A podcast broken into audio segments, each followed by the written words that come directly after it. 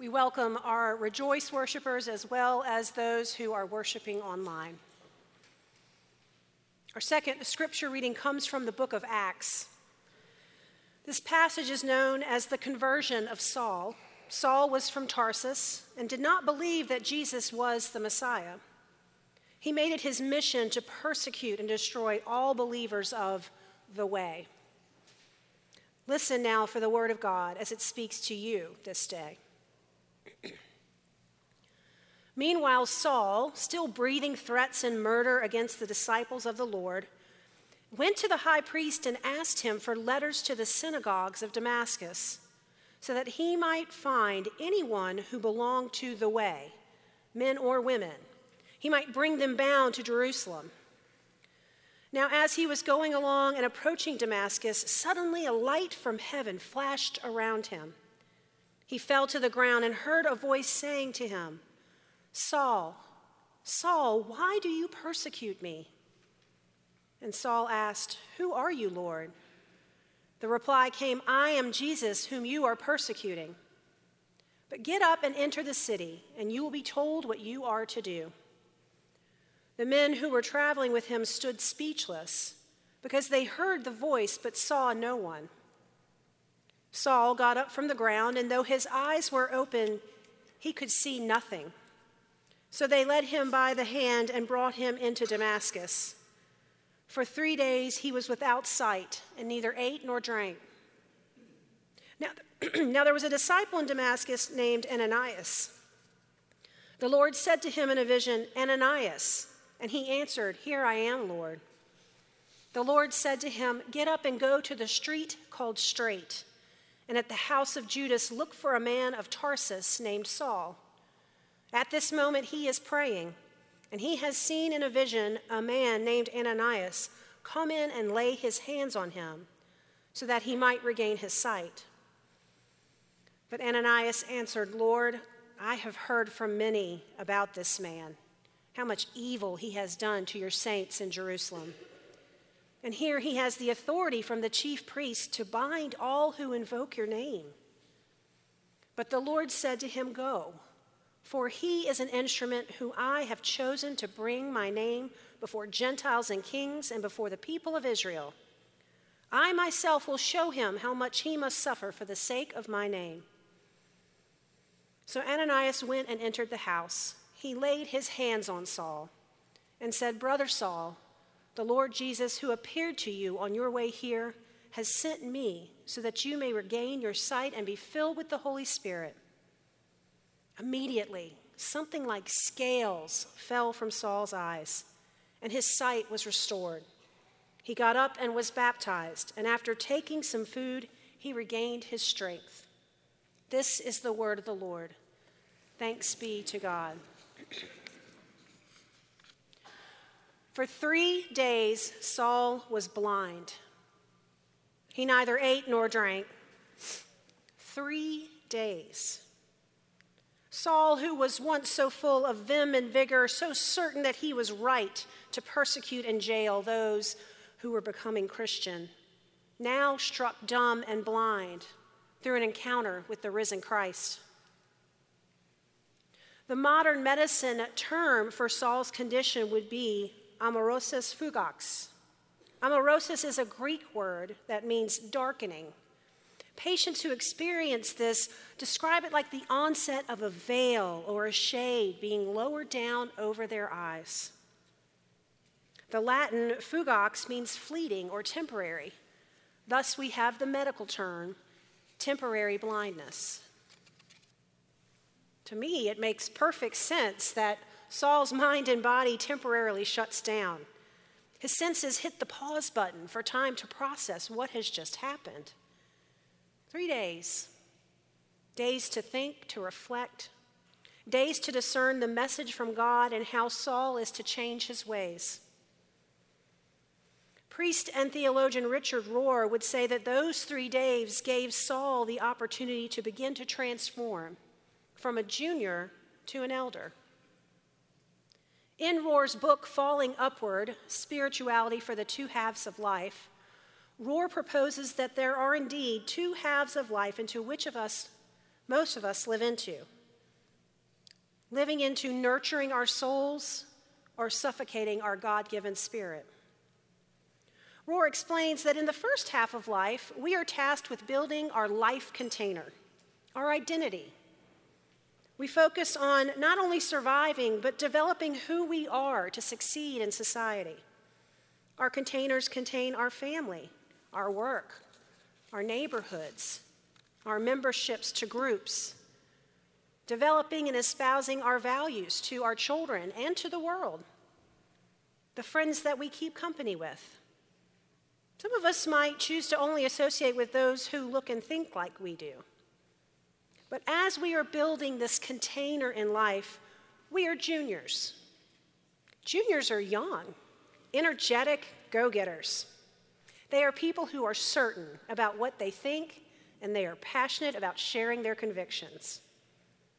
In other words, Rohr writes if one talks too much and too loudly, shares their opinions in an attempt to convince you they are right, that person is probably a junior.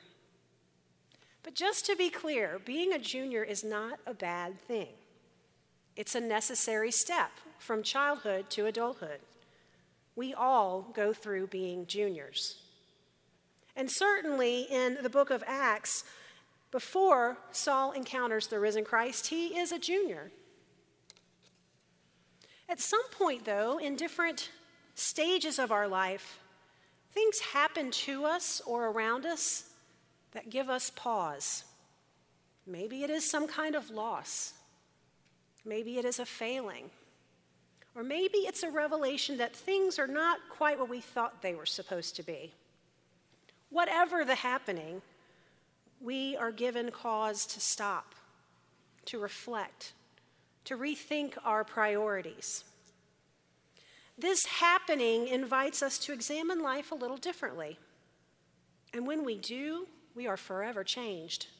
Our minds and bodies awaken and are alive like they've never been before. And all of a sudden, we're ready to look at those contents in our container, and we might want to throw some of those things out. Rohr calls this process falling upward. We fall. We fall away from the need to be in the spotlight or to be successful by society standards, and we fall upward toward the second half of life. And for the Christian community, that part of life is time where we willingly and joyfully replace some of the content of our life container. We might remove items that we used to believe were so important as we were trying to live up to society standards and be successful.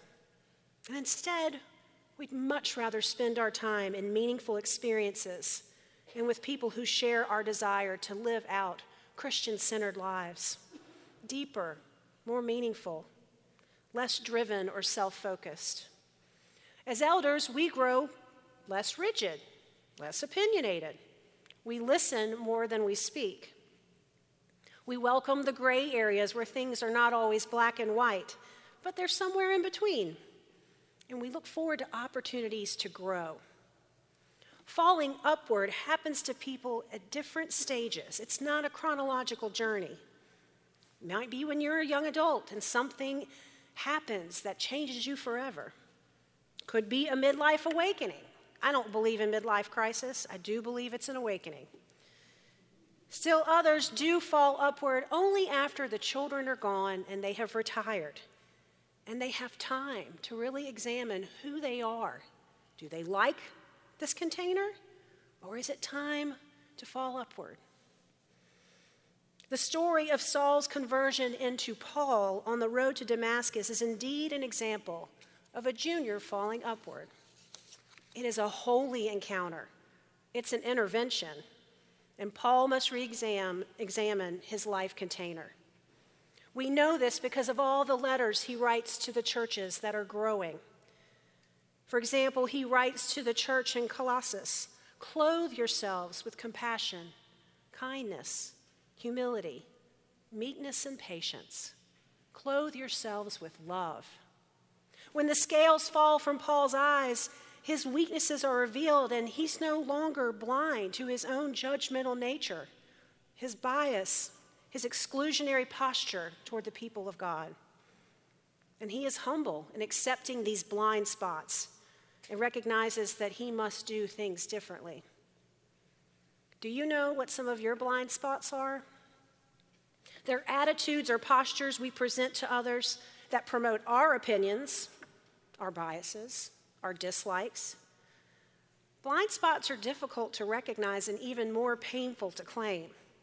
But if we're willing to do the hard work of introspection, we can let metaphorical scales fall from our eyes and honestly see that these attitudes actually mask fear, weakness, or a flaw, and they give us the opportunity to change.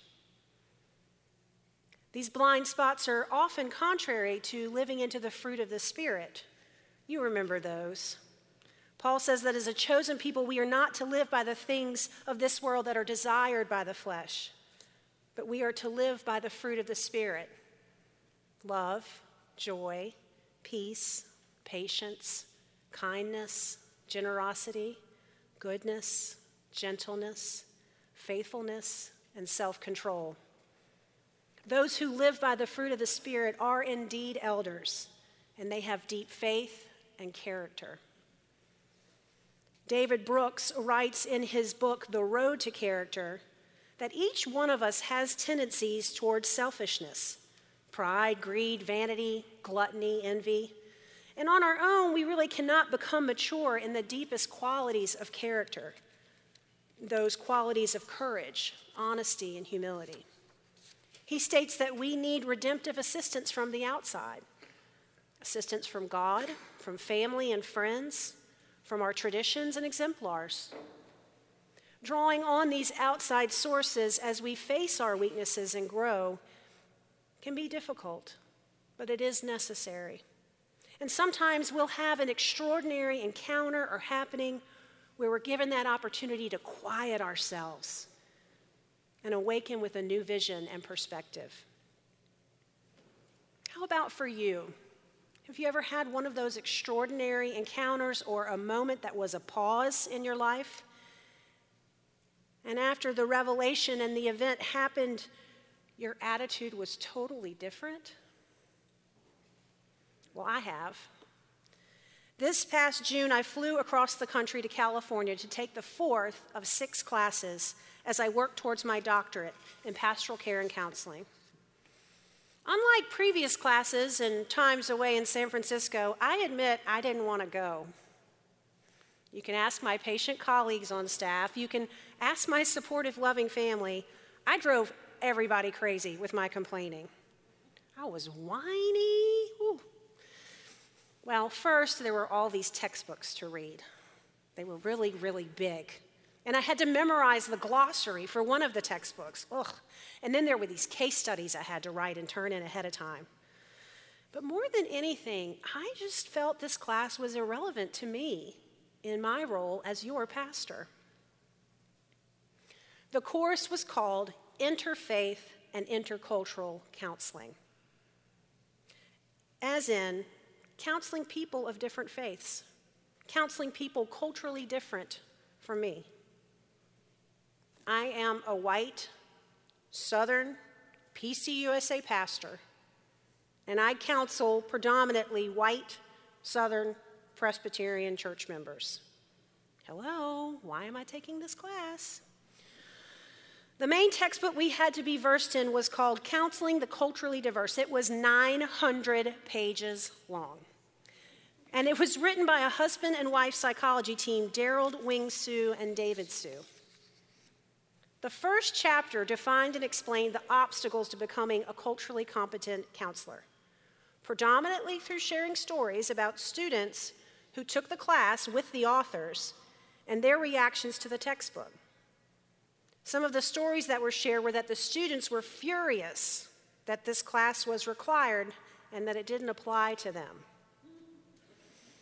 Students were insulted that the authors assumed they might have a bias towards another race or someone from a different culture.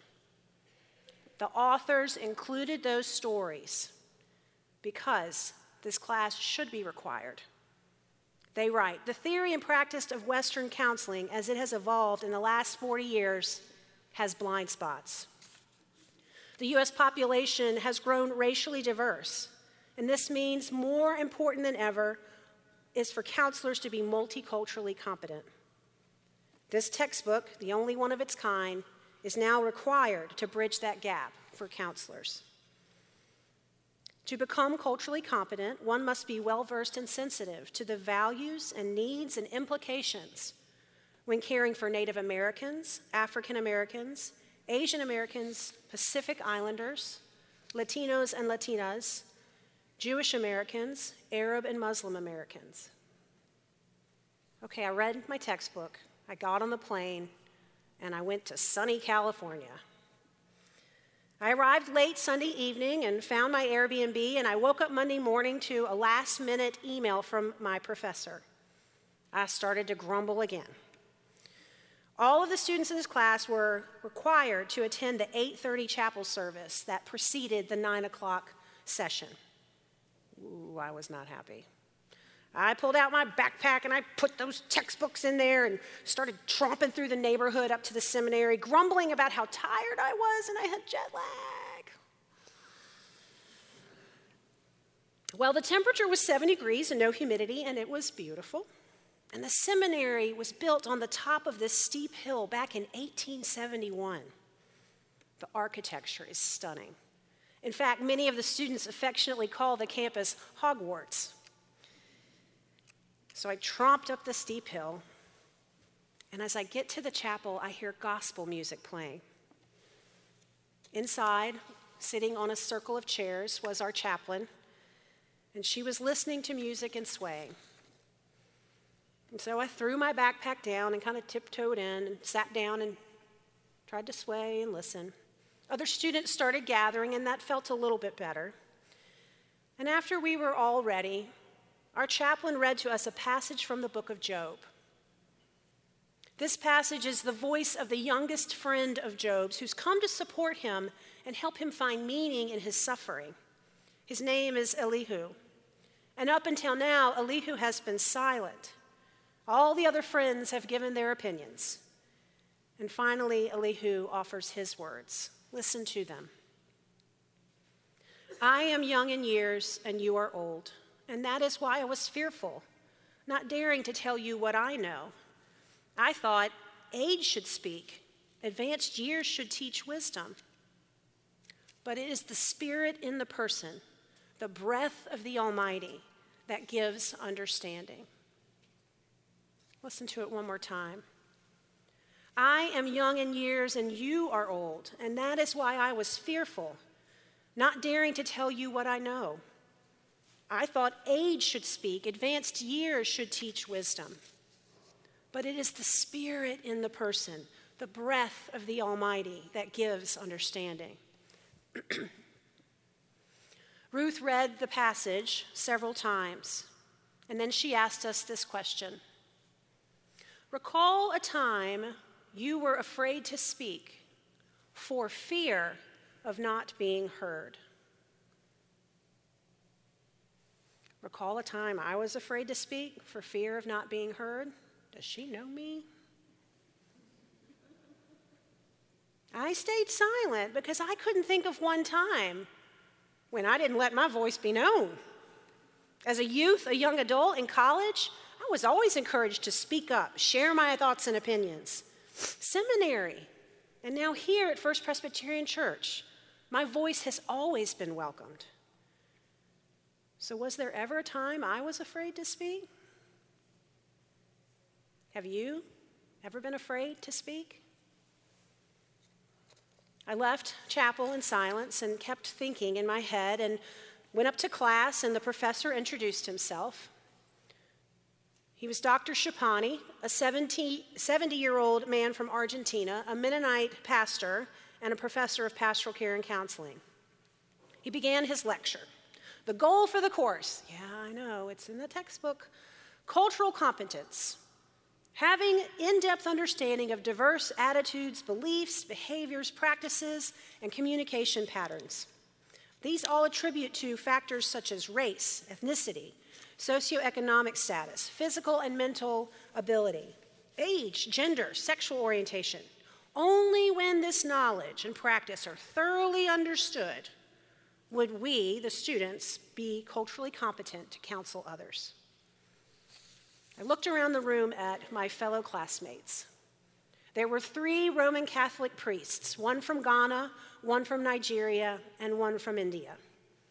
There was an African American male pastor who serves in AME Zion Church in Berkeley, a female African American pastor who serves the United Church of Christ in Fairfield, California, a Jewish woman, granddaughter of a Holocaust survivor, who identifies as a Buddhist in spiritual practice and is a certified chaplain who conducts grief workshops for those who believe in a higher power. And then there was me. White, Southern, Presbyterian pastor. Following his opening remarks, the professor invited us to share about ourselves. What was our context of ministry, and why did we choose to take the course? Well, you know me, I love to talk, love to volunteer to kick things off, warm up the room, share about myself, make some jokes, put others at ease. I'm usually one of those students who jumps right in, but I found myself silent, almost paralyzed. Silent because I was remembering chapter one of the textbook, the one where the students were complaining about taking the class the one where the students were insulted that they needed the class. And I was silent as the words of my friend and colleague Shannon Johnson Kershner came to my head. You remember Shannon from Fourth Church in Chicago. She was our Mullen Forum preaching and teaching pastor last year. She had shared this profound insight with us.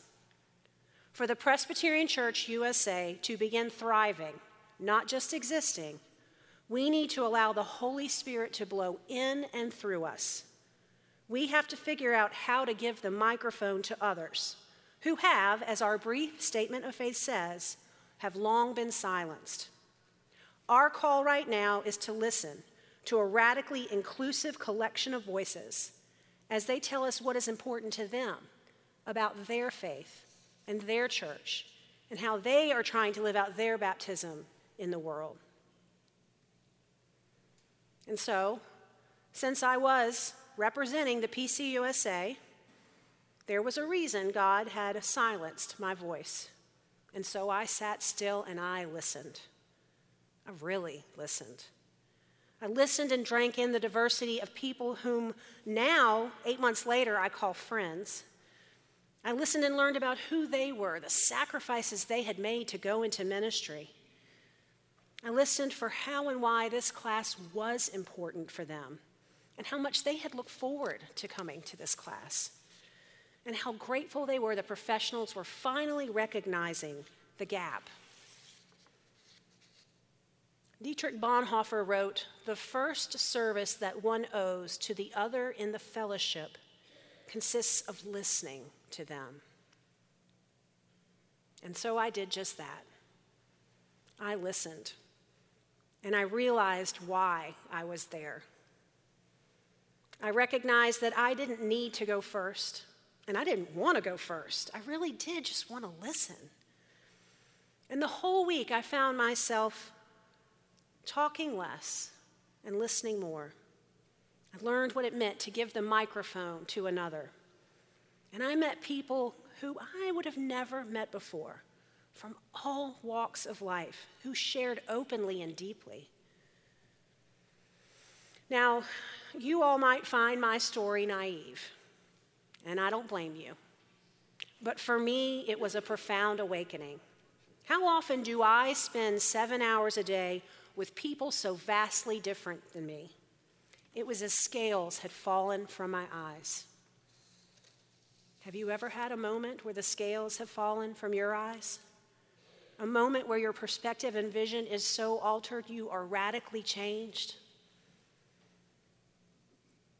During our last class together, the professor confided in us why he made us go to chapel every day.